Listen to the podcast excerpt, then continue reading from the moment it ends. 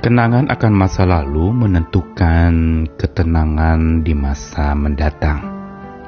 Dalam arti bahwa apa yang kita kenang, yang kita ingat-ingat, apa yang ada di dalam pikiran kita, itulah sebenarnya kendaraan atau sarana untuk ketenangan kita dapatkan.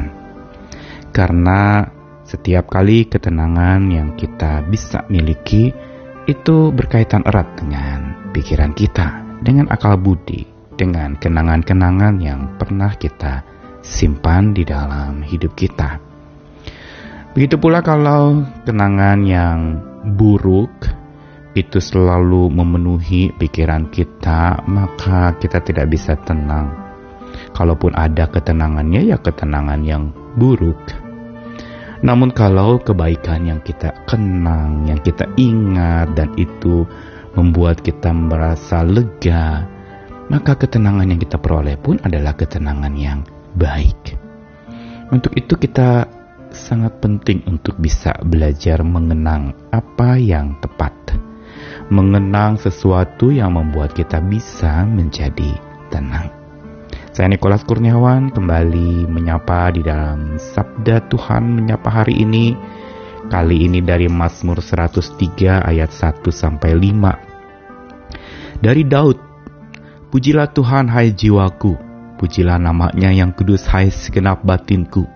Pujilah Tuhan hai jiwaku dan janganlah lupakan segala kebaikannya.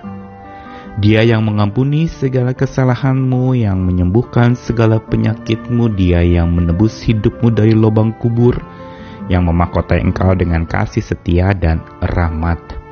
Dia yang memuaskan hasratmu dengan kebaikan sehingga masa mudamu menjadi baru seperti pada burung Raja Wali. Mazmur 103 adalah mazmur yang sangat terkenal dari Daud yang isinya merupakan puji-pujian kepada Tuhan. Berdasarkan apakah Daud memuji? Pengalamannya bersama dengan Tuhan. Dan ini yang menyebabkan puji-pujian itu terangkat dengan begitu panjang lebar di dalam Mazmur 103. Bukankah ini juga mengisyaratkan kepada kita bahwa pujian-pujian yang kita naikkan kepada Tuhan itu bila berangkat dan berasal dari pengalaman kita bersama dengan Tuhan akan menjadi sebuah puji-pujian yang hidup. Jadi sebuah puji-pujian yang bukan asal bunyi, tapi puji-pujian yang berasal dari bagaimana Tuhan berbunyi di dalam hidup kita lewat pengalaman-pengalaman yang kita lalui, yang kita pernah peroleh di dalam hidup. Dan Daud melukiskan dengan begitu luar biasa.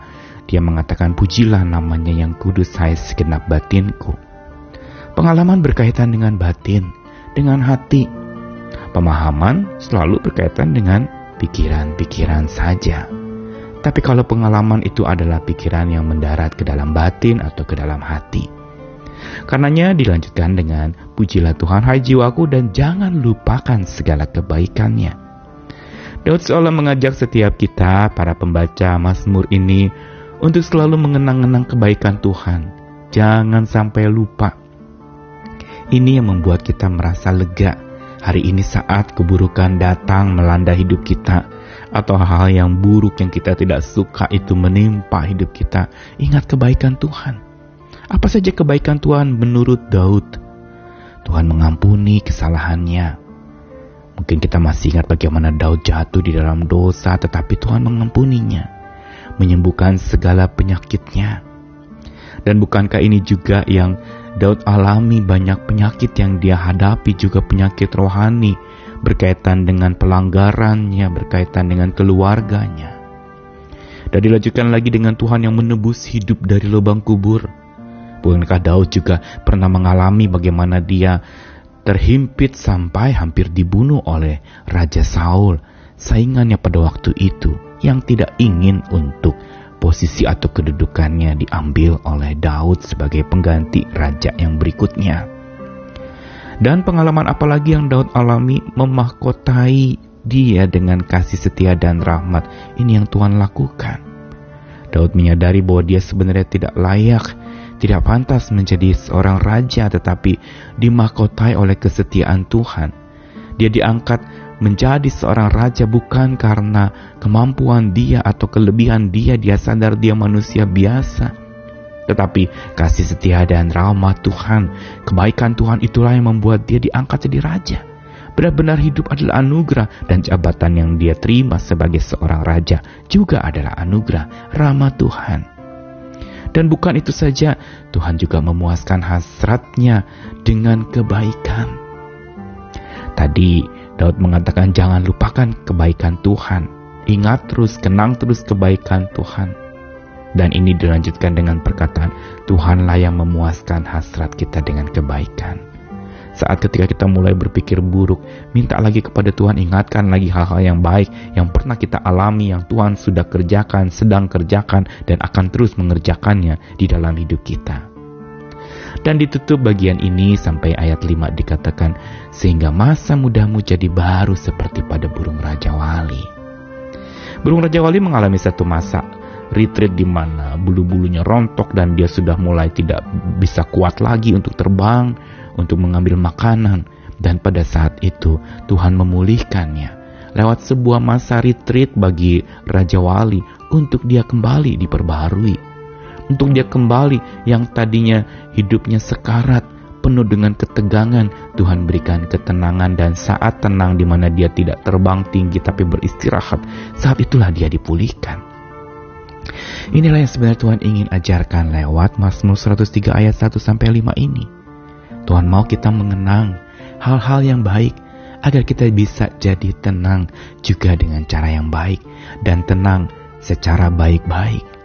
Sabda Tuhan hari ini mengajak kita untuk selalu mengenang kebaikan Tuhan dan tiap hari ingat apa yang Tuhan sudah kerjakan, kebaikan apa yang engkau sudah alami.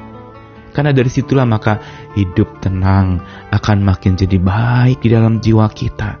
Karena kita ingat yang baik-baik, tentu saja tenang pun makin jadi baik di dalam hati kita, dalam batin kita. Apa yang kita kenang itu menentukan bagaimana kita bisa tenang. Bila yang dikenang itu kebaikan Tuhan, maka ketenangan yang baik pula yang akan datang, tinggal di hati, menentramkan. Mari saat kondisi apa pun yang menimpa, hal-hal buruk, problem yang buruk, atau kondisi diri sendiri yang sedang buruk, ingat segala kebaikan Tuhan. Supaya Makin kita kenang kebaikannya, makin kita tenang dan makin baik pula keadaan kita. Tuhan mengasihi kita, kenanglah kebaikan Tuhan senantiasa karena memang dia tidak pernah berhenti berbuat baik untuk kita. Dan tetaplah tenang di dalamnya saat kita mengenang kebaikan-kebaikan Tuhan. Selamat mengenang dan selamat menjadi tenang. Tuhan mengasihi kita sekalian. Amin.